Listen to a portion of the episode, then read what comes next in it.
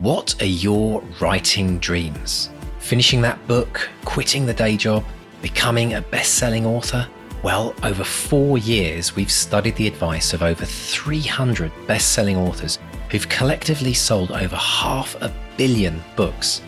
And we are excited to announce the Bestseller Academy. If you're ready to take your writing to the next level with accountability, craft, and coaching, your bestseller dreams are now only a click away. To find out more and apply, visit bestsellerexperiment.com forward slash academy. That's bestsellerexperiment.com forward slash academy. Let's run the show. Hello and welcome to the Bestseller Experiment, where we continue to discover what makes a bestseller and inspire you to start, finish, and publish your book. My name's Mark DeVoe.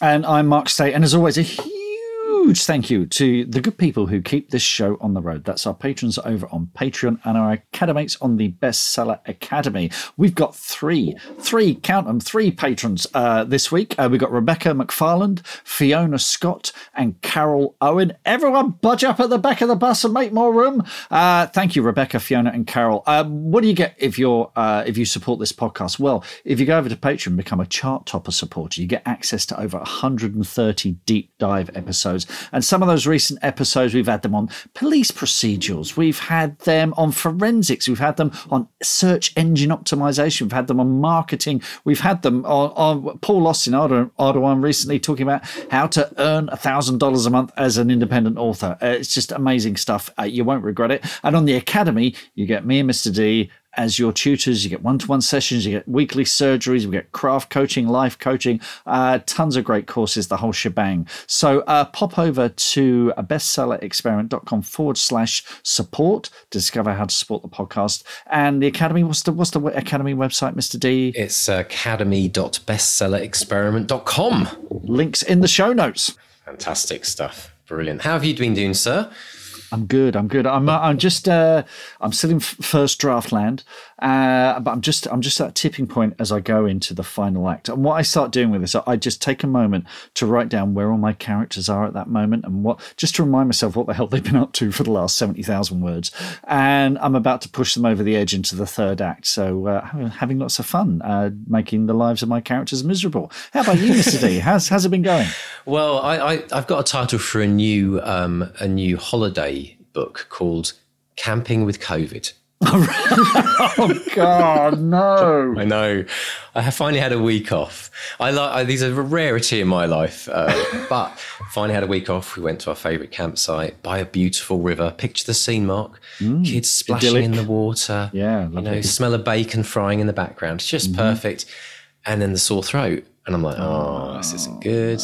And my, my girlfriend got the sore throat as well. And then we didn't realize this, but for the whole of the camping trip, we both basically had COVID, which we ah. should have really worked out because we both decided to do that crazy thing. We dared each other to dive into the river at 8 a.m. in the morning. And I'm, this isn't, okay, just put this in perspective. We're talking British Columbia these rivers are coming from snow-capped mountains. Mm. beautiful like you literally the water is sparkling beautiful crystal clear yeah. my god is it cold.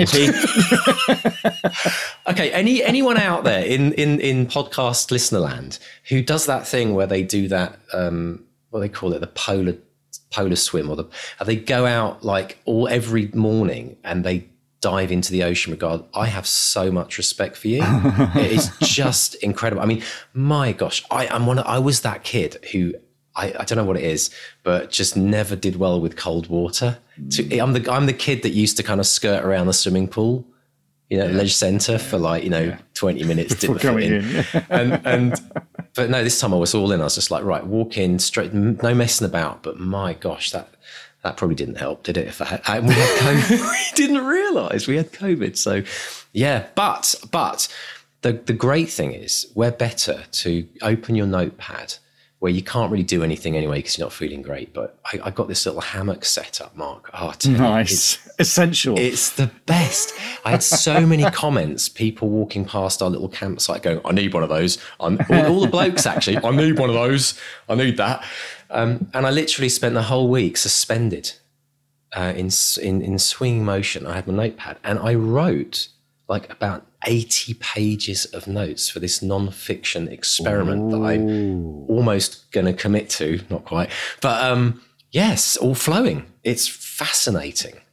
And what I've realised, this is a weird. I'm going to make all kinds of connections now with non-fiction and fiction, but I'm in the world building stage of a non-fiction series potentially Okay. because I've started to look at it and thinking, now that's that's I, that's these are two, three, now it's four books. I can't I can't do all that in one. And I'm starting to look at it. I know it's mental. Now I do know everyone's shouting, yeah, right, procrastination. He's in world building stages, another. Hmm. But I suddenly realised that there, you know, why don't we take this concept of world building from the fiction world and use it for non-fiction? Because as we know, write a series. You know, write whether and so many non-fiction books are just standalones. So many of them, right? So I've got this, this is- this rather is the- large concept happening at the moment. This is the Mark DeVoe life coaching literary universe. it kind of is, yeah. Like You knew like it was going to happen, but I'm genuinely excited about it because it all things all seem to start. It's all based around a big diagram, a flowchart, weirdly enough. And we're going to be talking about organisation, aren't we? In this, Oh, we this will. interview Yeah, yeah, coming yeah, up. But I've got this big flowchart that that was just mapping my ideas out, and then I started going, "Oh, that book one is that top those top three. Book two is the next three boxes, and it's and it's working. It's like for my mind anyway, at least it's kind of like making sense. So I'm excited. So I will be I will be putting something on the BXP team this week to say, okay, what do you think? Am I mad? But so this could Oh, well, a- we all know that. well, yeah, exactly. but Don't put that up. so I will, I will, I'll, I'll, I'll report back and let you know how it's going. 'cause I think Exciting it's going to stuff. Be, it's going to be interesting. It's going to be interesting. So as we mentioned, talking about organisation, um, we have a very interesting mix of different things today on today's interview, don't we? Oh, this is this is fantastic interview. I, I had great great fun talking to Antony Johnston, who is a New York Times bestselling author and creator of Atomic Blonde, which is the comic book that was originally published as The Coldest City, that was adapted into the movie starring Charlize Theron.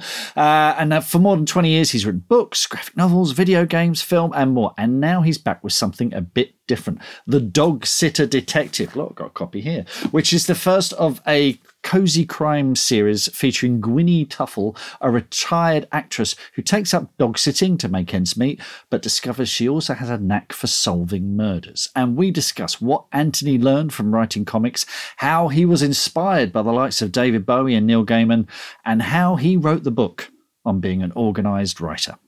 Brilliant. So let's dive in and listen to the multi-talented Antony yeah. Johnston chatting with Mark. Antony Johnston, welcome to the bestseller experiment. How are you today, sir? I'm very well, thank you. How are you?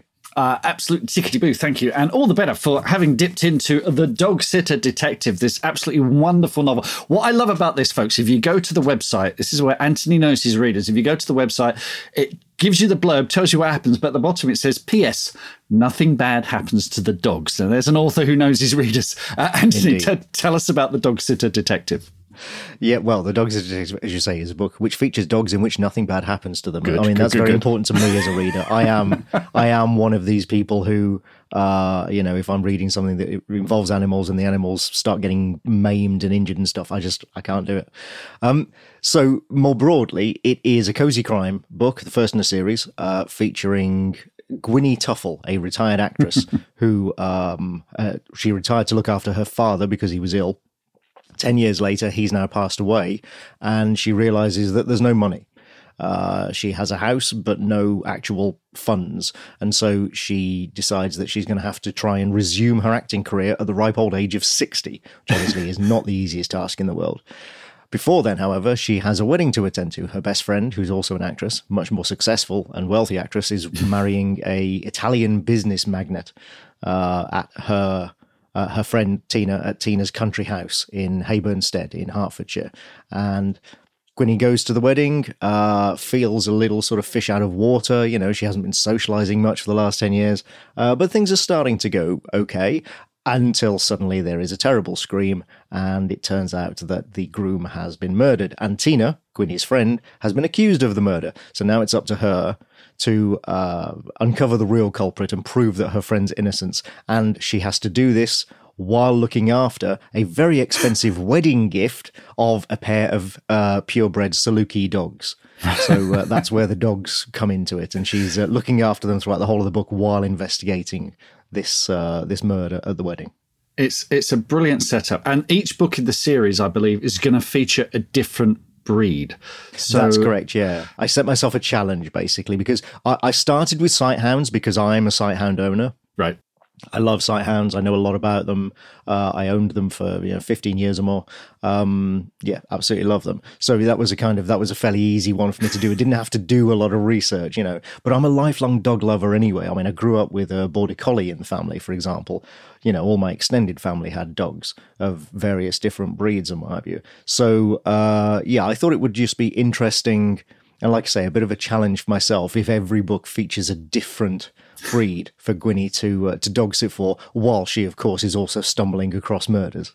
You do, you do know this is going to cause all sorts. You're going to start getting requests. You know that, don't you? oh, I've already had them. I mean, they're already coming in. Excellent stuff. Now, the other big challenge here is you're writing a who done it and you know you've written spy thrillers you've written uh, sort of you know uh, supernatural stories you've written uh, resident evil amongst other things.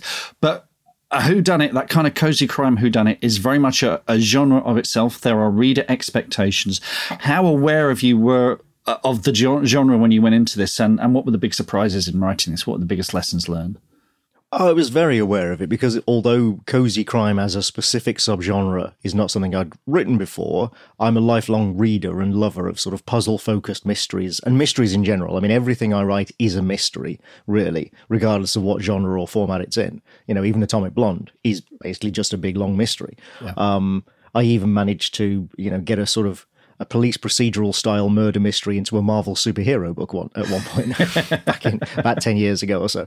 Uh, that's just I always write mysteries. My spy thrillers are mysteries as well. So the mystery aspect was an easy one. Mm. And as I say, although I hadn't written cozy crime before, I have read plenty of it. Uh, I grew up reading you know, children's mysteries like the Famous Five and the Three Investigators series from America, stuff like that. So, um, the uh, the Sherlock Holmes, the, what were they called, the Baker Street Irregular series. Yes, so think, books like that, uh, and then graduated to things like uh, Sherlock Holmes and Agatha Christie and what have you.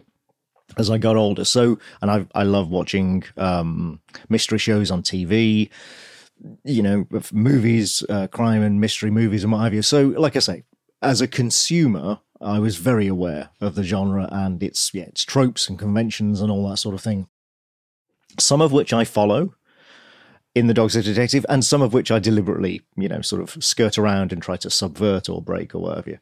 Um, but yeah, it was it was a challenge, and I did learn a lot writing mm-hmm. that first one. Obviously, you always do when you're writing something that you haven't done before. Um, but also, again, it is still a mystery, and it is still something where you have to just kind of assemble the component parts of the puzzle, and that is something that I'm quite used to doing. So uh, the the main thing, the main element in this book that doesn't feature in a lot of my work is the humor.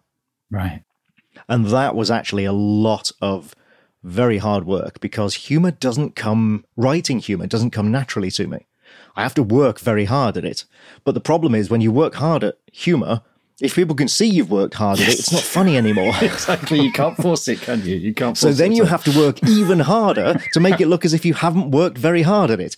It's a mm, uh, rod for my own back and all that. Um, but it was worth it, I think, because that is really part of the genre. The sort of the gentleness, the humor, uh, you know, sort of a light touch. I think is very important to a good cozy. Mm. It's certainly what I enjoy when I'm reading or watching a, a, good cozy myself. So, like I say, that's the part really where I had to kind of fully step out of my outside of my comfort zone because I'm just not used to doing that so much. Yeah, um, but I think the, I pulled it off, and uh, and I had a lot of fun doing it. No, you absolutely did. What's the phrase? Uh, dying is easy, comedy is hard. Um, exactly. T- tell us about Gwinny as well. She's a terrific invention, and I would imagine there's when creating a, a, character like this, the temptation is to make them young and sparky, and you know, uh, aim for that maybe that YA market or even that 30s, you know, market. you've made a decision to put her in her 60s, which I think is a terrific decision. She's someone who's maybe her career is behind her, maybe thinks her best days are behind her, um, but she's you know she's a she's got really sharp mind. She's a puzzle solver. Tell us where Gwinny came from. I mean, all of that is absolutely true uh, there is obviously a temptation to do that sort of thing. My spy thrillers, the Bridget Sharp books, yeah. feature a you know a young uh, woman for exactly that reason because it's interesting. There's a lot of room to grow, all that mm. sort of stuff, uh, and obviously you hope that it will appeal to a slightly younger audience as well. But with this book, for one thing, you know, let's face it, the audience for cozies is mostly, not exclusively, but mostly the older right. reader. So there's that. Um, but there's also, frankly, there is a lack of representation of older women mm. in fiction.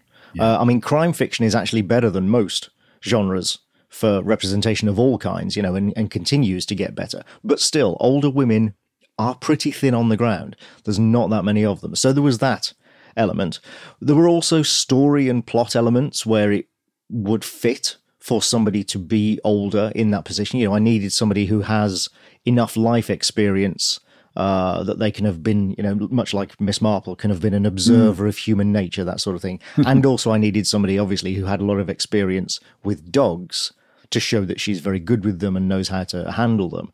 Um, so it was a, a, whole bunch of different factors that came together to make that decision. But as I say, partly it was, uh, you know, maybe even primarily, it was just thinking, well, there's not a lot of them around. So mm. let's and I've always tried to sort of help with, you know, do what I can to help increase representation in any genre or format that I work in. So mm. I thought, well, yeah, why not? Uh, it fits story wise, but I think it would also be interesting, and it's a, it gives one an interesting perspective. I mean, you mentioned that she's worried that it's going to be that her best days are behind her, and it's going to be very difficult to restart her career. Mm. I think all of us who reach a certain age kind of yep. you know, have, can have a tendency to feel that way. Where we get here and think, oh my God, have I done my best work? You know, is this it? Is it all downhill from here? Uh, I think that's something that a lot of people once we pass 40 50 years old mm. can relate to so uh, so there, there was that as well it was very I thought that was something that would be interesting to put in there as a character element throughout the series that people, as I say, could relate to in a very universal way. Brilliant. It's a great choice. A great. Well, let's go. Let's go back to your youth, Antolini. Let's go way, way back. Oh, I wish I could. you start, now, you started out as a graphic designer, but that kind of you, you pivoted into comics and comic books. Tell us, tell us about how how that that, that life changed for you and how that came about. So I've this is such a cliche, but it's absolutely true. I've always been a storyteller. I've always written my own stories. I've always made my own stories up. You know, I read comics from a very, very young age mm. and started reading books as soon as I sort of could graduate from comics to books, but continued reading comics as well. Um, I've always, as I say, made up my own stories, but frankly, I come from, you know, a working class family in a working class town in the Midlands, and I did not know anybody mm. who worked in a creative field. It just it wasn't a career option that had ever really been presented to me. Uh, the one exception was my English teacher in high school had a book published. Uh, he had a novel published when I was in his class at high school, and that was one of the most exciting things that had ever, you know, I, as far as I was concerned, that had ever happened in school. Um, but like I say, it wasn't something. There was no path. You know, I couldn't see a way to to get there. Graphic design, however, especially as I was coming up just as computers were starting to take over design. Not quite. I did learn, you know, all the sort of traditional methods of uh, a paste up, as we call it, you know, laying things out by hand and what have you. But I also, Macs were starting to, and I've been using a Mac since 1988. Uh, right. My high, yeah, my high school got one, and I produced two school magazines on it, and that was kind of, I think that was the beginning of the end because then I immediately wanted to carry on making magazines using this incredible digital uh, tool. So yeah, that was a prior career that I genuinely loved, and I still keep my hand in with graphic design. I do a lot of branding and graphics for the Crime Writers Association, for example. Right. Um, I do show art for podcasts and things like that, just as a hobby, you know, as a kind of, like I say, to keep my hand in. But I always wanted to be a writer. There's no question about that. And I was doing that in my spare time while I was a graphic designer, both at agencies and then at publishers working on magazines. Um, and like I say, I'd read comics my whole life. Uh, I again didn't really see a path to working in them until suddenly I did. Uh, and That actually came about through a book uh, that I reviewed for a friend while I was working at .NET Magazine at Future Publishing. A book called Writers on Comics Script Writing, uh, published by Titan Books, I believe. Yeah. Uh, which interviewed a whole bunch of comics writers, both American and British, uh, some of whom were people I had read when I was a kid in 2000 AD, like um, you know uh, Garth Ennis and people like that. Uh, and it just kind of reminded me, oh yeah, actually, yeah, there are people who write these things, and it is possible to sort of get into it. Um, and so I did. I just kind of set my mind to it, and for the next few years, I just butted my head against the wall of uh, comics and graphic novels to break into that industry, and and managed it. You know, I was lucky enough to be in the right place at the right time and start getting published, and that was my career then for the next fifteen odd years. And it's a folks. I'll put a link in the show notes to Antony's wiki entry. The comics. It's an astonishing roster of comics. Everyone's favorite comics. You know, it's just amazing. You must have learned so much about storytelling in that period as well. Was that was that kind of your your your writing school? Yes, absolutely. I mean, as I say, I'd already been, I'd always been writing in my spare time, even before I kind of became a professional. But absolutely, yes, when you have to deliver on deadline every month, uh, you know, and you've you've got these ongoing comics, you need a new issue, it's got to be written. Yeah. Uh, it, you learn very, very quickly how to put, you know, the basics of how to put a story together. Um, and I mean, as with any writer, I look back at some of those older comics now and I think, oh, there's things I would have done differently. I could have done this better and what have you. But I'm still pretty proud of most of the work I did. And uh, yeah, you know, I'm a fairly fast learner and I did learn. I had to learn very fast in order to sustain a career because I went full time freelance in 2002. And by that point, I'd only been a published comics writer for about 18 months. Uh, I'd been a professional writer in my spare time for a few years, doing uh, writing like independent role playing games and writing magazine articles about role playing games and stuff. But I'd only been a comics writer, yeah, for about a year and a half, and then I was laid off. The magazine I was working on got closed down, uh, so I took my severance um, and thought, well, you know, stick that in the bank for a few months and uh, see if I can give this comics lark a go. And as I say again, right place, right time. As it happened, I just uh, I did, and yeah, suddenly here I am. You know, it's all gone by in a blur. Twenty odd years later, um, Well, let's I'm let's still not, here. let's not rush it. Let's not rush it because in the middle of all that comics mayhem, you wrote a novel. I think is it your debut novel, Frightening Curves? Can, Yes, Can, can so- you tell us about that? Because there's the not thing. there's not a lot about this online. It seems it's uh, all I can see is about someone called Phil London. He's a government agent. He's a psychic, and it came out 2001. Tell, tell us about Frightening Curves. This is the thing when I, you know, people think that obviously I started writing novels just a few years ago, but actually mm. my first published fiction was a novel mm. or kind of an extended novella. Right. Frightening Curves is in that kind of, it's a short novel, it's or, or it's a long novella, depending on your mm. definitions, and it's illustrated as well. And that came about because I was, again, just happened to be in the right sort of time when webcomics were first becoming a thing that people would read. Uh, and so my first ever comics, like non-professional comics work, was done on the web. I would write short comic strips, and you know, artists that I'd met online would draw them, and we'd put them up on various websites and stuff. And Frightening Curve started out in that way. It was a serialized, illustrated story Right. which appeared weekly on ah now it was either op8.com or reactor magazine but i think they were they were both run by the same person which is a guy called chad ward uh, who's a film director now and uh, yeah, it was serialized as I wrote about a thousand words of text every week. Uh, Armand Chowdhury, an illustrator and painter who works in Los Angeles, he did digital paintings to accompany each of those thousand word chapters every week, and that's how it would be published. Uh, and then we got through, and it was very popular. That was the other thing that surprised everyone. I think was it rapidly became the most popular thing on the website, uh, and so we finished. Well, we finished part one. We got to the end of part one, and we were very, very tired doing that weekly. Believe me, uh, we were very tired. And we said, "Oh, we'll take a break now." And then, as it happened, somebody else that we both knew from on the online comics community was putting together a independent small press And he basically approached us. Scott Brown, his name is. He approached us and said, "If you finish this, I'll publish it as our first book." Wow. Which is crazy. it's like it's a strange format. It's full color, which is really expensive to print. Yeah. Uh, just what a bizarre thing to do. But anyway, so we did. So I revised it slightly so that it wasn't quite so rigidly, uh, you know, thousand words every chapter kind of thing.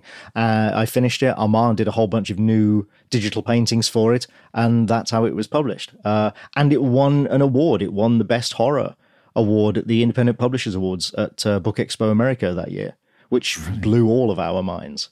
Fantastic. Brilliant, brilliant stuff. Another big turning point for you, I think, was The Coldest City and Atomic Blonde. Yes. Uh, tell us about that and what that meant, because many of us will know the movie, uh, and many of us will know it came from a comic book. But th- tell us how, how it originally came about.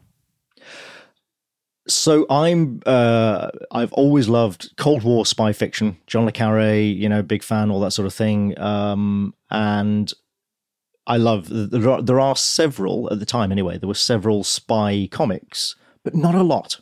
There wasn't a lot being done, and there wasn't anything that I felt quite captured that feeling of a Cold War le Carre novel.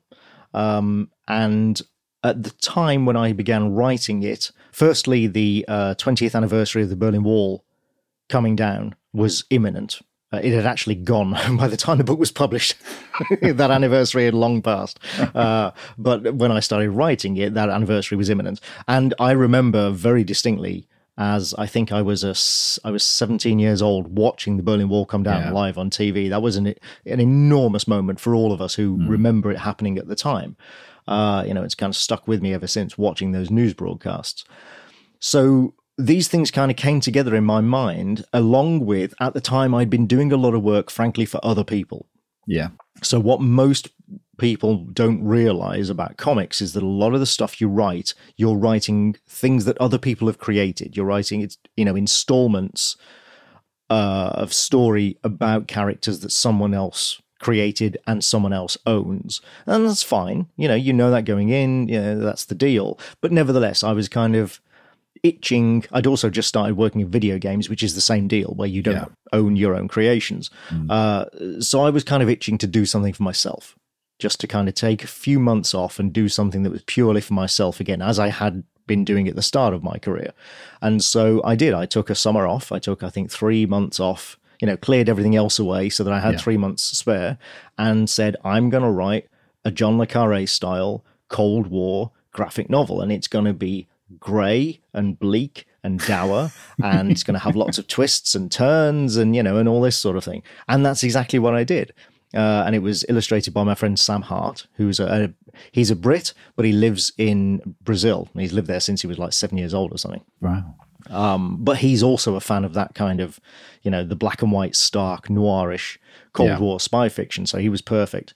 Uh, and yeah, and that was that was the graphic novel. Of course, how I've just described it there is quite different to the film, to what you see on screen. Yeah. But that's, I mean, you know, we can talk about this in more detail, and I've said this many times before. I was really, really happy with the screen adaptation. I was a co-producer on that project, so I had, yeah, the tiniest, tiniest bit of uh, input into it. But I was really happy with how uh, Dave handled it and decided to kind of, I mean, his his thinking was we can't everybody's made a black and white noir that's what you expect you know uh, and it's a bit dull can we make a noir that's actually really colorful and fast and you know fast moving and kinetic and f- filled with action and i think the results speak for themselves you absolutely can but nobody had really done that before and that really appealed to me i thought that was a great idea uh, I I love things that haven't been done before. I do that myself a lot in uh, in my video games work. So yeah, I was really happy with all of that. And the story is actually not that different. You know, the characters are essentially the same. The story is essentially the same. So it's people look at it on its surface and see, you know, this fast moving, action filled, brightly colored uh, film. And then they look at the graphic novel and they assume that they have nothing to do with one another. But actually, the characters and the story are very, very faithful.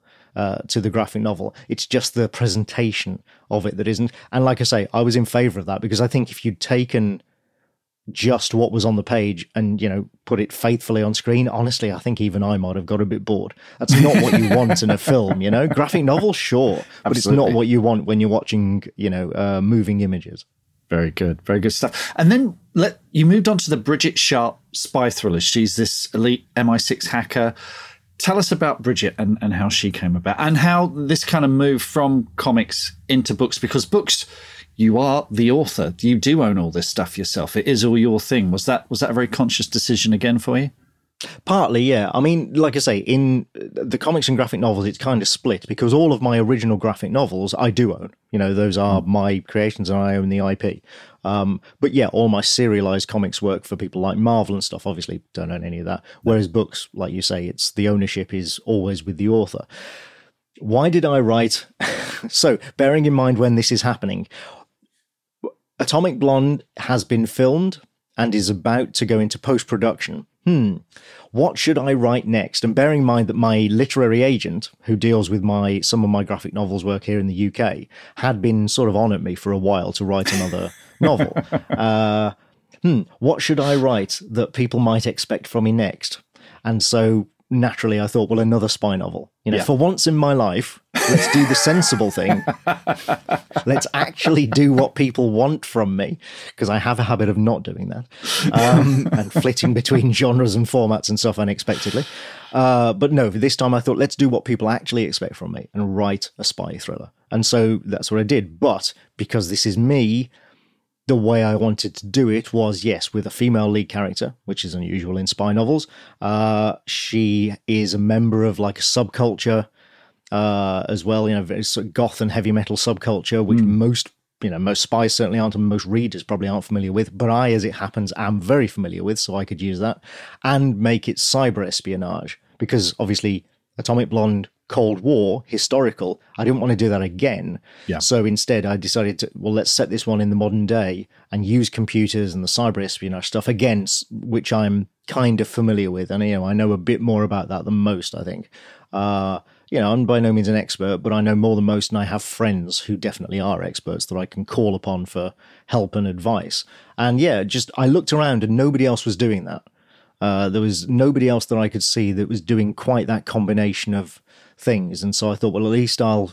It is what people kind of expect from me. You know, it's you know in the same milieu and stuff, but it's not uh, the same as anything else that's currently on the market. It will stand out, and so that's that's how that came about. And then I decided to make her Anglo French just because I love France and any excuse, you know. Fantastic. Now you talked about flitting there.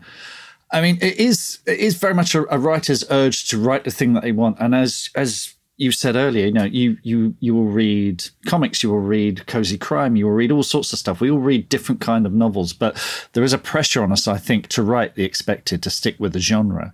But you you're a, a model of writer reinvention. I was looking at your author photo for interviews that you've done about the Resident Evil games, which is moody, desaturated col- colors, you know, versus the author photo for the Dog Sitter Detective, which is colorful and warm and friendly. I mean, that kind of reinvention, flitting, whatever you want to call it, that's kind of sustained your career, though, hasn't it? Would you Would you say that?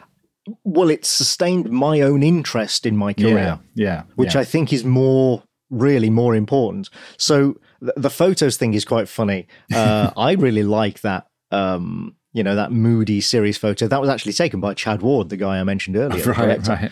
um, when I was in Los Angeles for Atomic Blonde, I went to see him and we did a photo session. Uh, but yes, when we sold the Dog Sitter Detective, obviously every, the publisher and my agent were like, "It's not really a very cozy picture. Could you get a new one taken?" And so I did. Yes. Uh, reinvention to me, most of the artists that I admire are people who do that. right. You know, look at people like, say, David Bowie Bowie. Yeah. or an author like Neil Gaiman. Uh, you know, th- these are people who, or a band to take the to go back to heavy metal. My favorite heavy metal band is a band called Paradise Lost, who th- have been going now for oh, good lord, thirty years, and throughout their whole career have gone through. You know, they've gone from death metal to gothic metal to electronica to sort of straight ahead rock. You know, all kinds of stuff. Yeah. And the reason that all of these people do this is because it keeps them interested in their own career. Brian Eno is another hero of mine, Yeah. similar sort of thing. and that's that's how it is for me. Um, it's if I had stuck to doing because Frightening Curves, we didn't really talk about the genre so, but Frightening Curves, as you mentioned, it's a horror novel basically. You know, it's sort of like urban horror set in contemporary London. I could have built a career doing nothing but that. I'm sure Yeah. I could have because I've written a, quite a few horror video games like Dead Space and Resident Evil, as you mentioned. Uh, I have written other horror graphic novels and stuff since. You know, I could have built a career on that, but I would have been bored. I think. Um, you know, I- it's.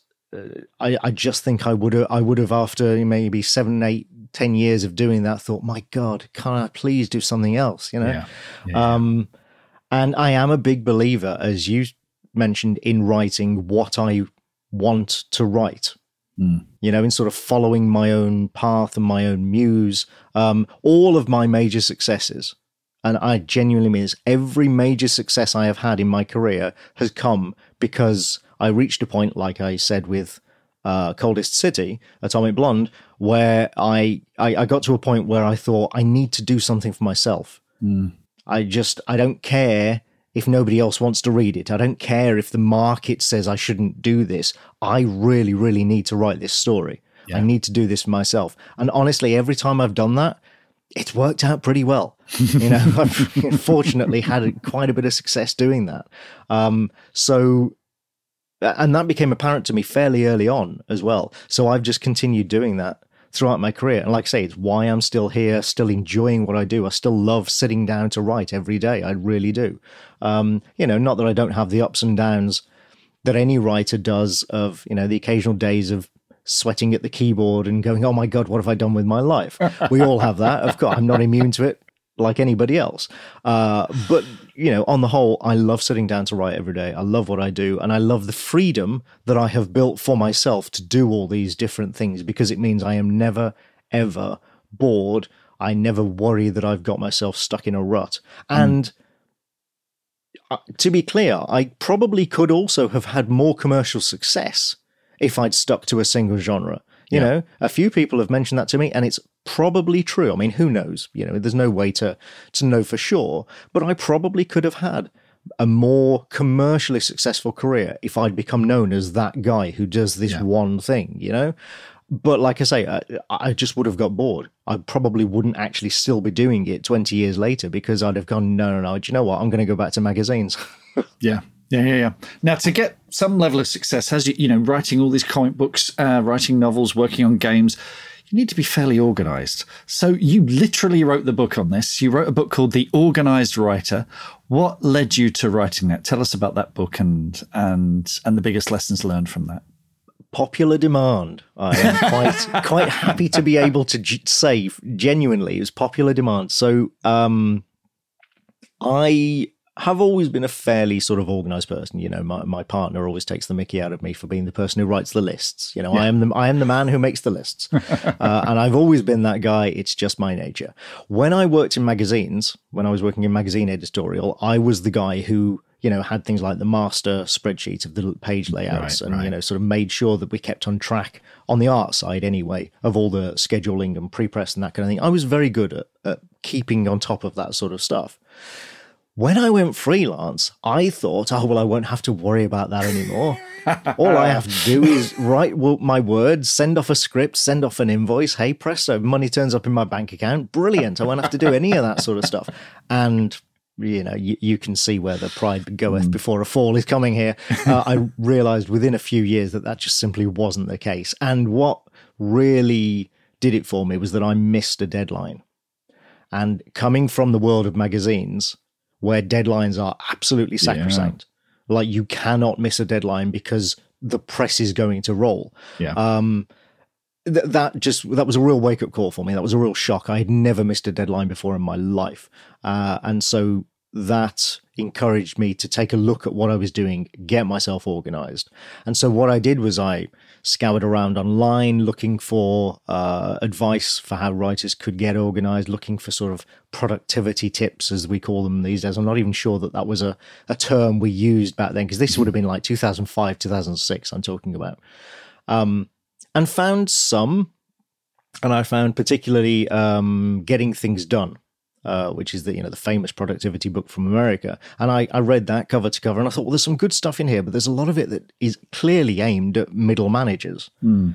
um, and maybe even CEOs, but not at writers. You know, it's aimed at people who are on the move, who manage other people, whose day is filled with interruptions, yeah. uh, and how to deal with that. And that's obviously not the life of a writer. So I just started to make my own. And I took a few principles from getting things done. I acknowledge that, and I always have. Uh, but I largely just built my own version of that kind of system that allowed me to, yeah, work on many different projects at once, which is a necessity to making a living when you're writing comics in particular. Yeah. Yeah. Uh, every comics writer is working on multiple projects at once. That's just how it works. Um, meet my deadlines, maintain the quality and also you know maintain my quality of life lower my stress levels that sort of thing. Yeah yeah. Um and it took you know a year or two to kind of build that system up but it it worked. I realized oh actually i've got something here. It works.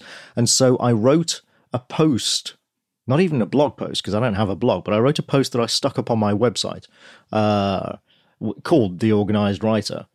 And i promoted it around to a few friends you know sort of i think social media was just starting to take off by that time right. so i posted it on you know online um, and I expected that a few of my friends would read it, you know, a few fellow authors, that sort of thing. Uh, but actually, within six months, half a million people looked at that page, wow. and I thought, "Oh wow, okay, there's clearly a lot of lot more disorganized writers out there than I mm. realized. A lot more people in the same boat." But then I didn't really think much else of it. I just left it there and I was glad that it was helping people, you know. Mm. Um, and then over the next few years, quite a few friends of mine, fellow writers, a couple of publishers, said, You should turn that into a book. Why don't you expand that?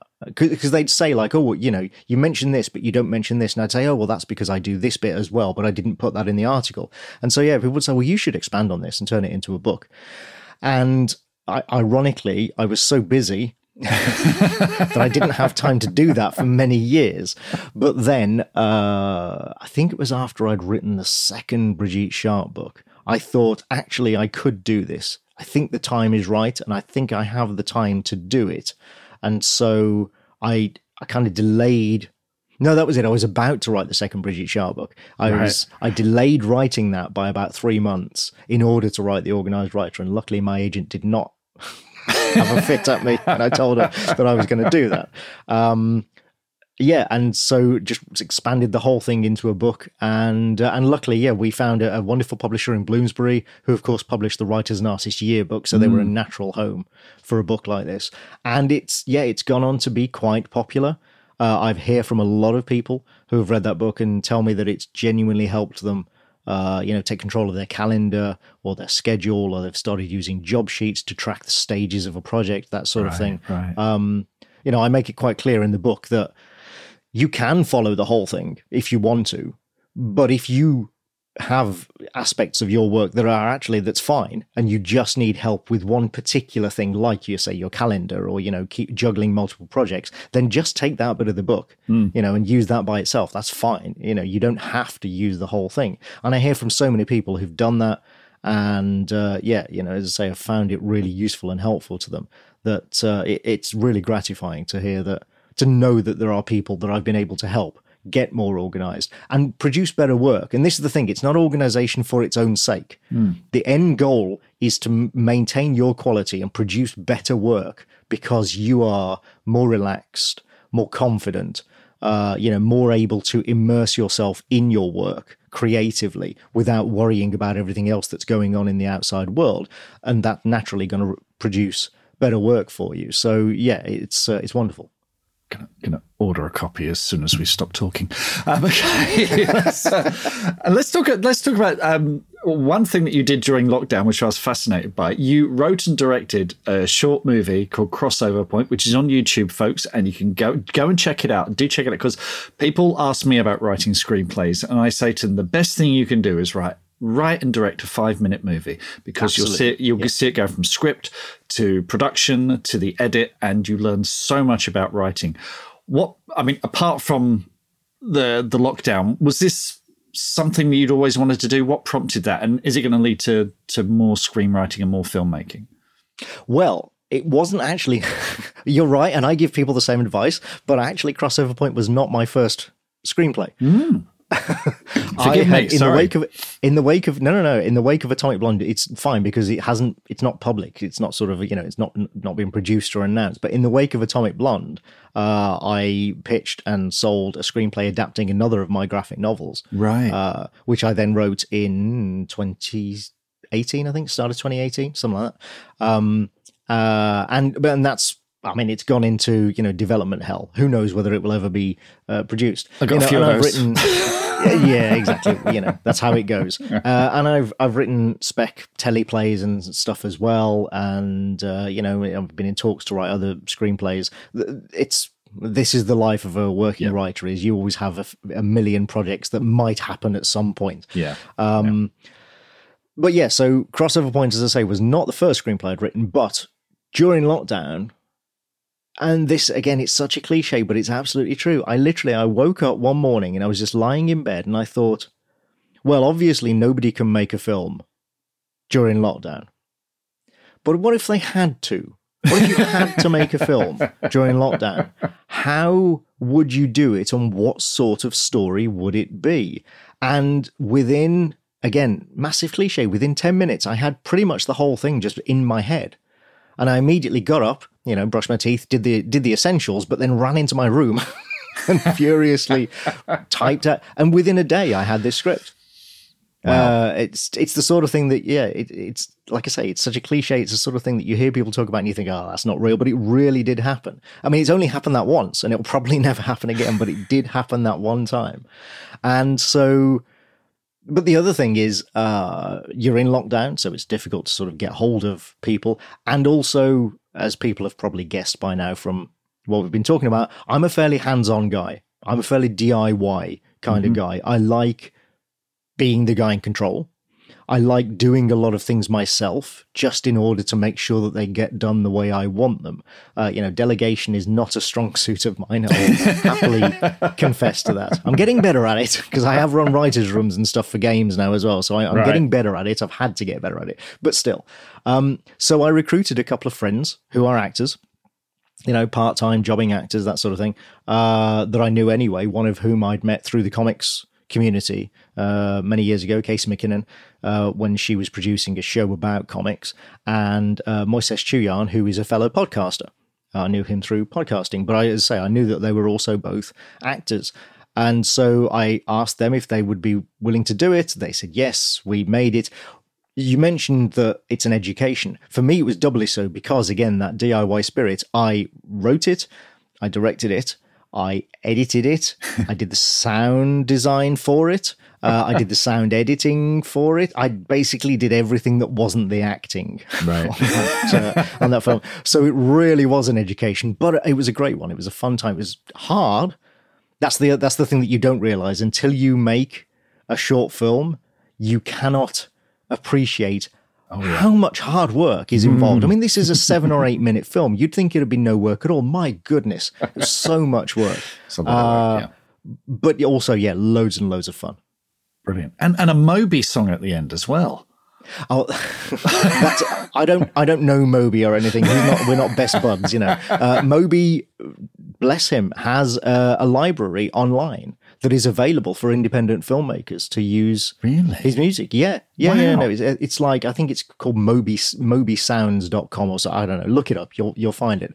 Um, but yeah, you. I mean, you have to you have to sign a license and stuff. Yeah, But it's basically yeah, it's yeah. a free li- It's a free license that promises you won't try and monetize the video, uh, and Right. you can't get anything off play. Everything on play is like Yes. no, you can't Spoken have for, anything yeah. off that. You It's know? been uh, done. yeah, yeah. But loads of his other music is just there available as long as you comply with the terms of the license. It's incredible. It's such a generous thing for him to do. Yeah.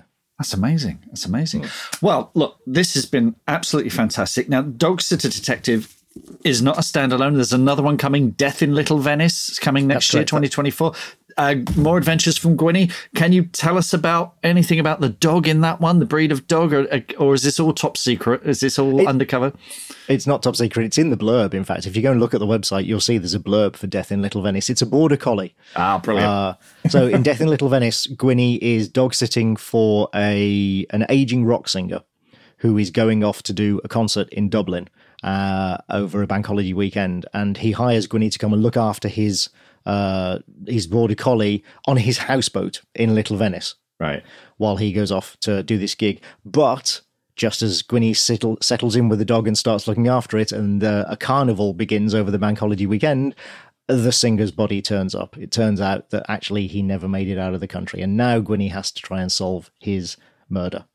Brilliant. Can't wait. But until then, folks, The Dog Sitter Detective is out now. Grab a copy. And there's hundreds of comics. Amazing writing from Antony. Antony, it's been a real joy speaking to you today. Thank you so much and hope to speak to you again soon.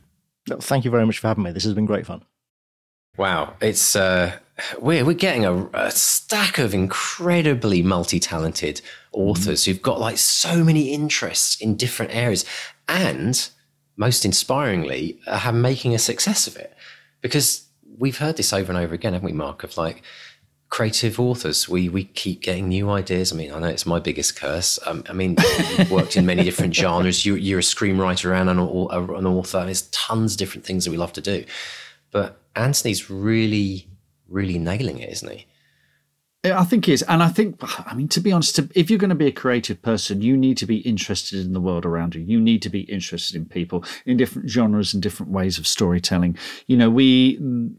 You can you can you know stick with one thing or you can you know dip a toe into a bit of everything. But I think if you are going to be a writer, you need to be interested in the world and the people in it because those are your readers essentially. That that's who you've got to appeal to. Those are the stories that we tell, uh, and it's how you develop your voice as well. I think so. Um, yeah, I, I, I was fascinated by the idea that see what, whatever the genre, he often writes a mystery, and it got me thinking that is mystery at the heart of all storytelling, whatever the genre you write. And I think there's something in that. I think there is always some kind of riddle at the center of a story, even if it's something as simple as what happens next you know? Will they fall in love? Will they solve the crime? Will they finish the quest? You know whatever the genre is you there is a kind of you know little mystery at the heart of it.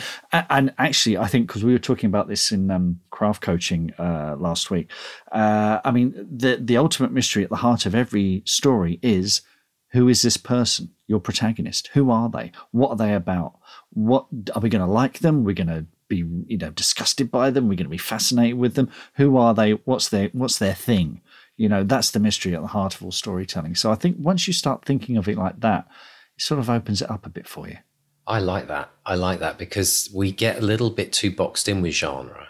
You know, if we're if we're writing, um, you know, any any we pick our we pick our place if you like. And we go right. I'm going to do romance. I'm going to do this. I'm going to do that.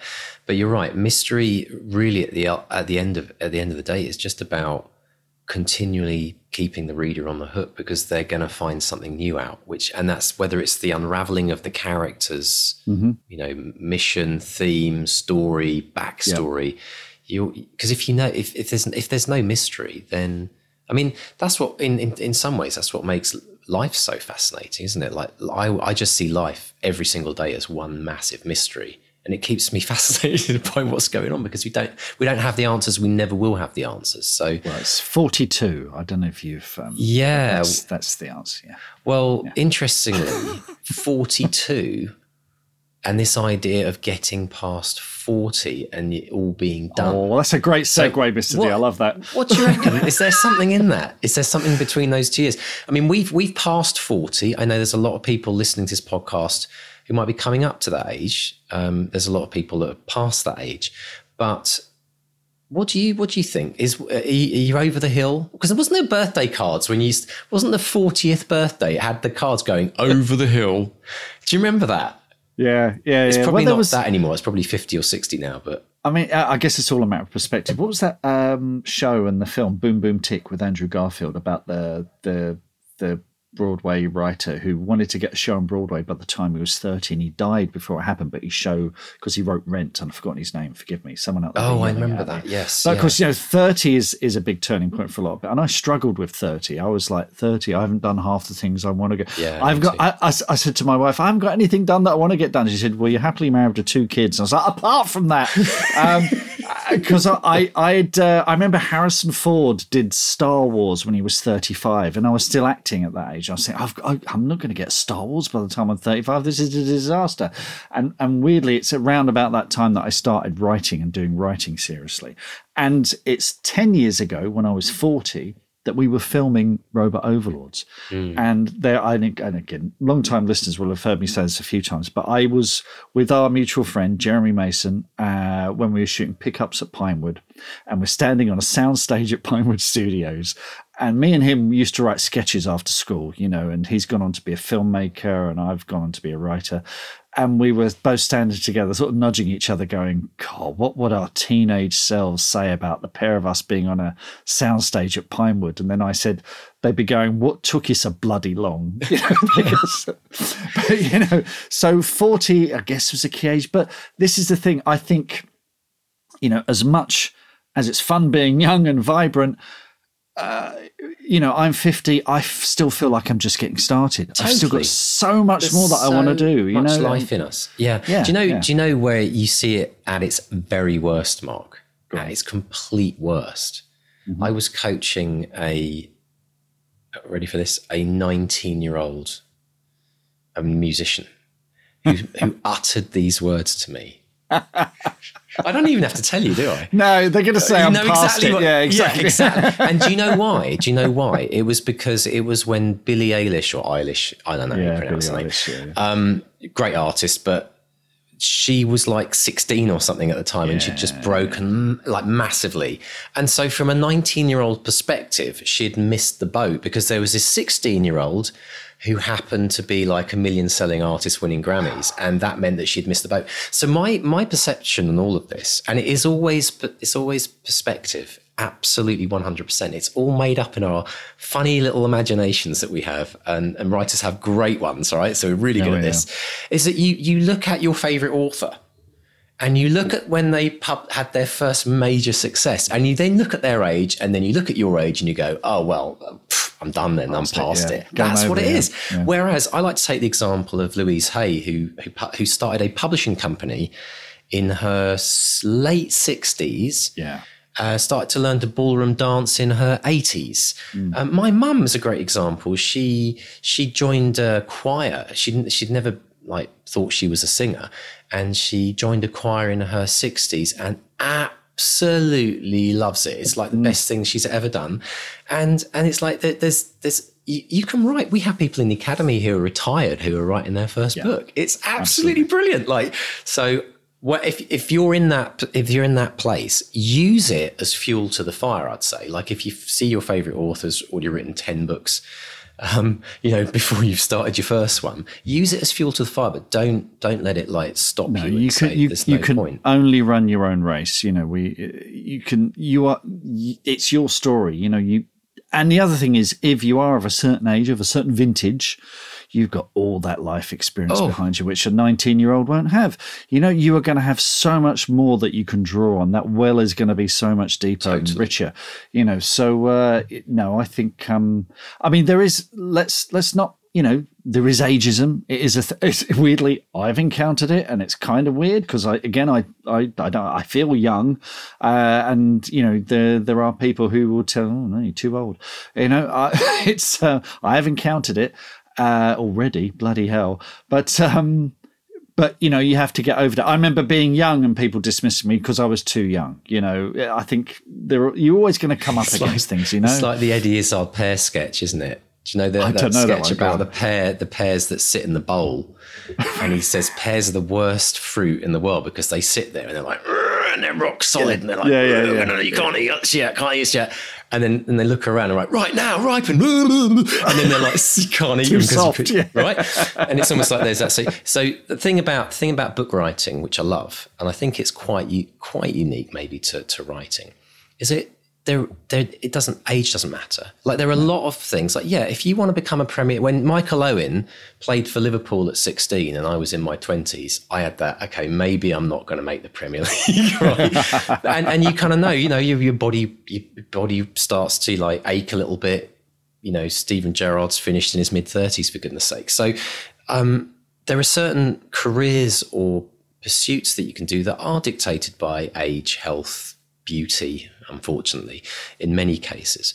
But you know what? You can. There is a person who's hundred who's written a book. Written a book. It's a, it's the value of the story, and and like you say, age. I think books and the value of it matures with age. I think the the ultimate mantra for all this, Mark, is like if you're still breathing, it's not too late. Right? Exactly. Yeah, absolutely. You can be old so, and ugly and write a novel. I'm testament to that. I think it's brilliant. Well, we, I think we should celebrate it because there's not many creative um, pursuits where you get mm. to do it for the rest of your life. There's no yeah. retiring from writing. You don't no, have to like take the um, golden handcuffs or the watch. So, some some people have, but I have no intention. I remember having a conversation with a financial advisor about retirement and pensions, and you know, I'm I again I'm 50 you know, technically I should be retiring in about 15, 16 years or whatever it is, but no way, no way, uh, unless, you know, it's uh, something terrible happens, but my, I keep going my, until I drop. My wonderful ex neighbor, who I love to death, he passed away a few years ago. He was in his 90s, but he was in the Welsh Guard and he used to right. tell me, he used to shout over the fence as he handed me a glass of red wine. He was that kind of guy, just a glass of red wine would appear over the fence. He'd say, Mark, I got my royalty check from the PRS today. And I'm like, royalty check? Oh, really? What's all that about? He said, I, I played in the Royal Guard back in 1960. And he basically was on like some LP um, of the Royal right. Guard playing, and he was still getting a royalty check every three wow. months in his 90s. So, as a writer, you put any creative work out there into the world, and you will you know it might it, it might buy you a cup of tea or it might buy you a lot more than a cup of tea. But the point mm. is is that beyond your death that that money's going to keep coming in. So i think it's great. Just create put it out there. Let it let it flow back to you right? It's uh, it's all good. It's all good folks. Um, the other thing that Antony mentioned which is really interesting um, which is kind of linked to success and being a bit too humble is this idea of right time and right right place right time yeah, he said that a couple of times, didn't he? And uh, you know, I I think um, I think very often we we take these narratives and we replay them in our heads and it's oh, wasn't I lucky to be there? But you look at how hard Antony has worked, and it's the old um, uh, you know Mark Twain thing: the harder I work, the luckier I get. He has worked very, very hard, and he wouldn't have been in that place all that time unless he was working that hard. So I, I think you you've got to have skin in the game.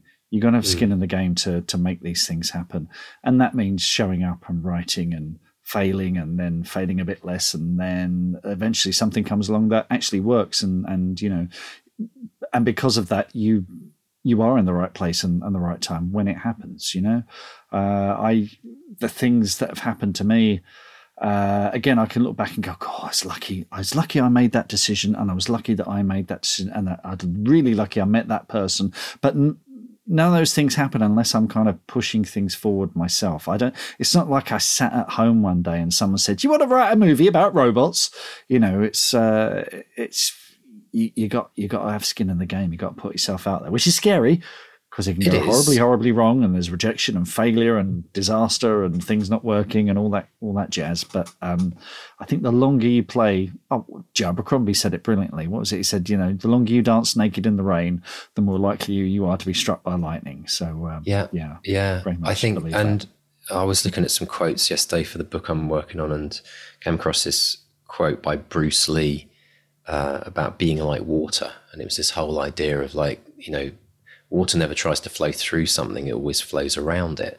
And so all of those rocks that will be in our pathway. It's part of it's part of it. Like honestly, who who would expect who would expect to wake up one day and for not a single thing to go not to plan or to go wrong? Like it happens every single day for everyone. Like today I, I was working on um, you know, audio problems with the microphone for the yes. podcast. Like, okay, we've not even started the day and there's an audio problem. So it's like, you know, think about even if it's just somebody getting in your way when you're rushing somewhere because you're late for whatever it is. It's like, let's just accept that this is how life is. And the same is true when you're writing a book. If you started writing a book and it was the simplest thing in the world, I could guarantee you it'd be the crappiest book ever. Like no one would be interested. If there's no if there's no conflict in the journey of writing a book, there'll be no conflict in the story. In fact, if there's no conflict in our life, we probably wouldn't write about conflict in our books, which is the yeah. thing which gets everyone sucked into it. So think of it as training, training for your characters. Like like you anything that happens. What was it? Yeah, but again, we always go back to Bryan Cranston. You know, no matter how bad something happens in your life, it'll make a good story down the road. Absolutely, right? yeah. It's yeah, it's yeah. such a great truism, isn't it? So, I think it's really important for people to to the mill. yeah enjoy it like in actually start this is this is this is the enlightened approach it's like you get to a point where the thing that goes wrong in your day you kind of like welcome and you're like okay here you are great and you just and you don't you don't you don't react to it you don't of course there's someone going to be slower than you in front of you when you're rushing to get somewhere just it's because it always happens right it's like just accept it laugh at it and then and then work out how you can use it in your story if you need to exactly it's yeah, like yeah. million and one things you can do with it. But yeah, it's really interesting. Well, folks, listen, we've got a lot more that we want to talk about in the extended edition of this podcast. And if you are a patron or you are an Academy member, you already have access to these. Uh, if you would love to get access, then listen to what we're going to be talking about today. We're going to be talking about um, what Antony talked about called flitting. Mark talked about writer reinvention, about how you can sustain your own interest in your writing um, and how it can turn out for the best. We're also going to talk about this idea of should you be focusing on one thing uh, or should you be following your heart if you want to look at lots of different things if you've kind of got that renaissance man kind of about you that wants to try lots of different things. We're also going to talk a little bit of well mark's going to talk about how to make a short movie. I'm looking Film forward school. to this. This is brilliant. How to make so um, if you're interested in that because again this is so relevant to writing as well um, we've got all of that waiting for you in this week's extended edition of the podcast. So pop along to bestsellerexperiment.com forward slash support or if you're interested in joining the academy, the window is now open, folks, for a beginning of February. Uh, sorry, beginning of February, beginning of September start, and you have um, a few weeks to uh, go and check that out for the early birds, um, and then I think it's mid August is the deadline for that. So no, pop along to that. But um, yeah, thanks so much, folks, and we'll see you on the other side. So in the extended mark, we talked about um, this idea of being organized and project management. And I did say that there is one tool that I've discovered online, which I've started using um, as a kind of ex project manager, some simplified way of keeping track of everything. Because it'd be brilliant for like planning stories as well.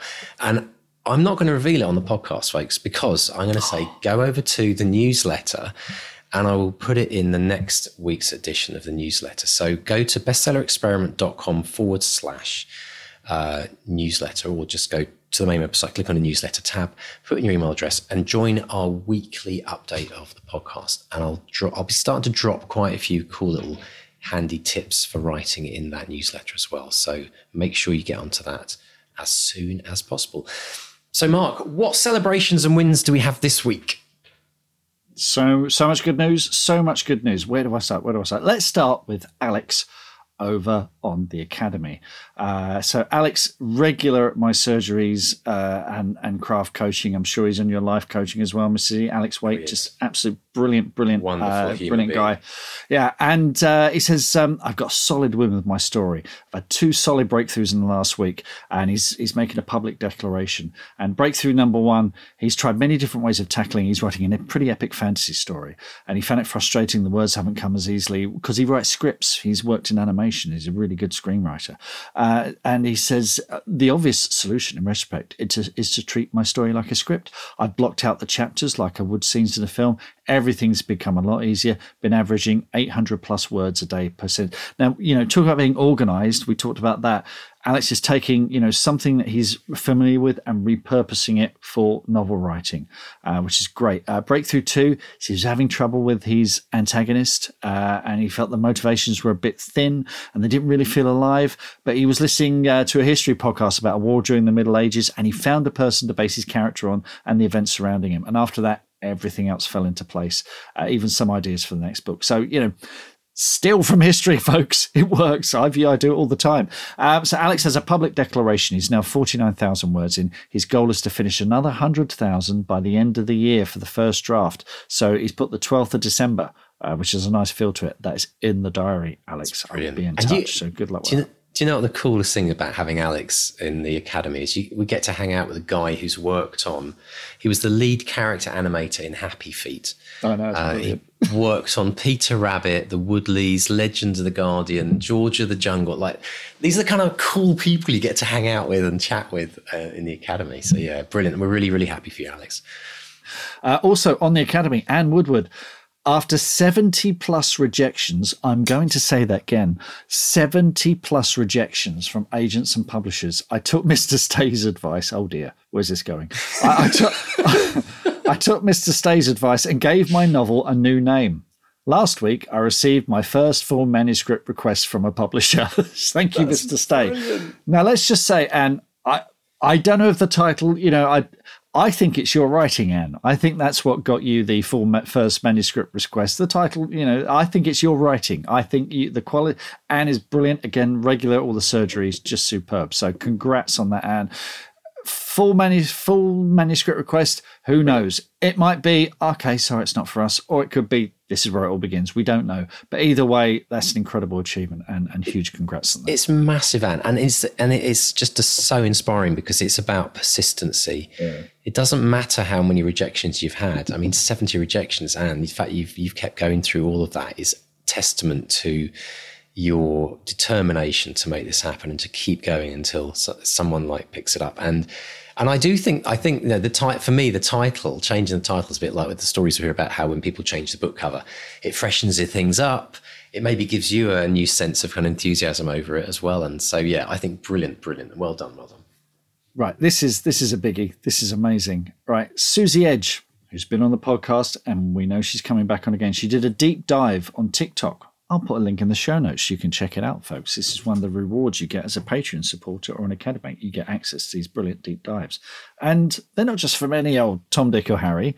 Uh, they're from people who know what they're on about. Because Susie Edge has been shortlisted in the TikTok Book Awards in the category of BookTok Author of the Year. shortlisted unbelievable That's amazing. She's uh, so this is this is fantastic. This is just brilliant. So Susie, we've got everything crossed for you. Susie's TikToks What- are amazing. I'm sure you've come across them if you're on TikTok. They're just brilliant. what would happen I mean uh, and how big's this shortlist are we any ideas Mark I don't think it's very big at all. you Well, know, because so like we're it's, uh, talking, I mean, TikTok.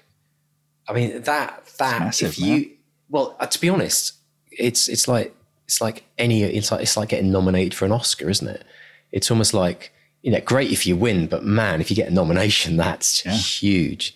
So, deal. Susie, we have everything crossed for you, and folks, you know, just watch this space. It's unbelievable, brilliant. Fantastic. Now, 200 words a day.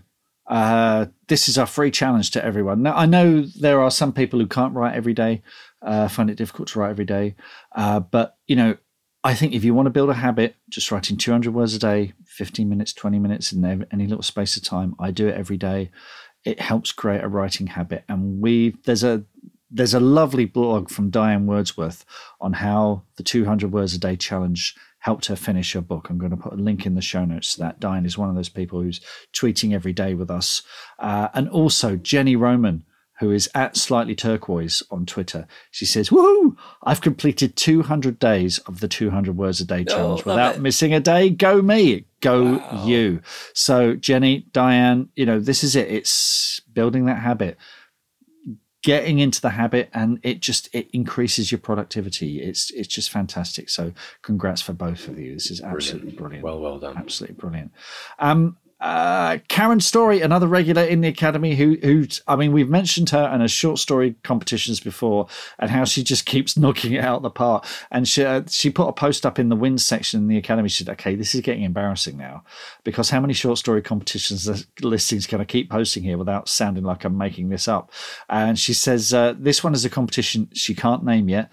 First prize is a thousand pounds, but honestly, I'll be just be happy if it gets onto the shortlist, as that's another published anthology that a story of mine will be included in. And Mr. D is absolutely right about keeping spreadsheets for everything. There we go. We talked about organising. talked about she that, says? Yeah. I've one for my short stories Yeah, I've one for my short stories, which states when I've submitted which story and when the long list comes out. It's amazing how not all competitions email you when you've made a listing. Can you believe that? I've just been looking at my spreadsheet and saw the competition long list was due out early July, figured I wasn't on it, then remembered it happened before there was a competition that didn't email their long listers. And there it was, the story I submitted to them on the long list. So that's just fantastic. Absolutely brilliant. brilliant. Congrats, Karen. Huge. Well done, Karen. And if you miss the extended, Mark and I talk about the one spreadsheet. It's like the one ring.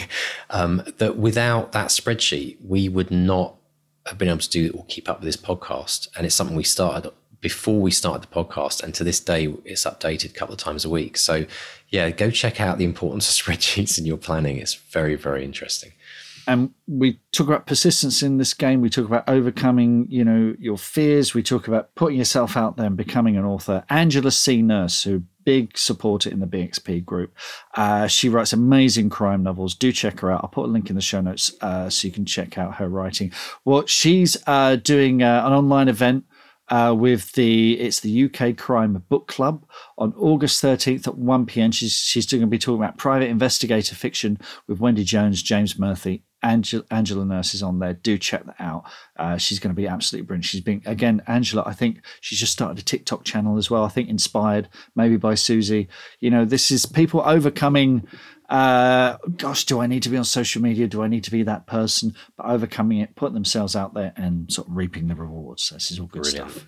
Well done to everyone, and thank you to everyone who's um, sharing and sharing your wins and declaring your dreams. Uh, do keep doing them. Keep sending them to us um, pop along to, well, all the different socials, Mark, aren't there? Is a good way of getting in contact with us. Yeah, drop us a line on Facebook with Bestseller Experiment. Twitter and Instagram is at Bestseller XP. We are also at Bestseller XP on Threads. Yes, we're on there. We're on the Threads. We're one yeah, of the few million. Not, I'm not sure if it's worth it yet, but anyway, we'll see. We're on there. Drop us a line. Great. Um, and uh, just remember, I need to log in actually. I haven't checked all day. Uh, but also, if you go to bestsellerexperiment.com, there's a contact tab there where you can drop us a line. Brilliant. And if you would like to do the 200 word challenge, simply go to 200 challenge com. It's that simple. Sign up, pop your email address in, and you will be off and running. And if you would like to join Mark and I um, becoming your mentors and coaches in the Bestseller Academy, if you'd like to join our September intake, then pop along now, academy.bestsellerexperiment.com, put your application in. And you'll hear back, hear back from us very, very soon. So, Mark, have a great, great week. We hope that you all are inspired today to get organized, to, to, to try all those different things out that you've always wanted to try and make a uh, movie. Make, and make a movie. Absolutely. Brilliant. So have a great writing week, everyone. Until next week, it's a goodbye from Mark 1. And a goodbye from Mark 2. Goodbye. Goodbye.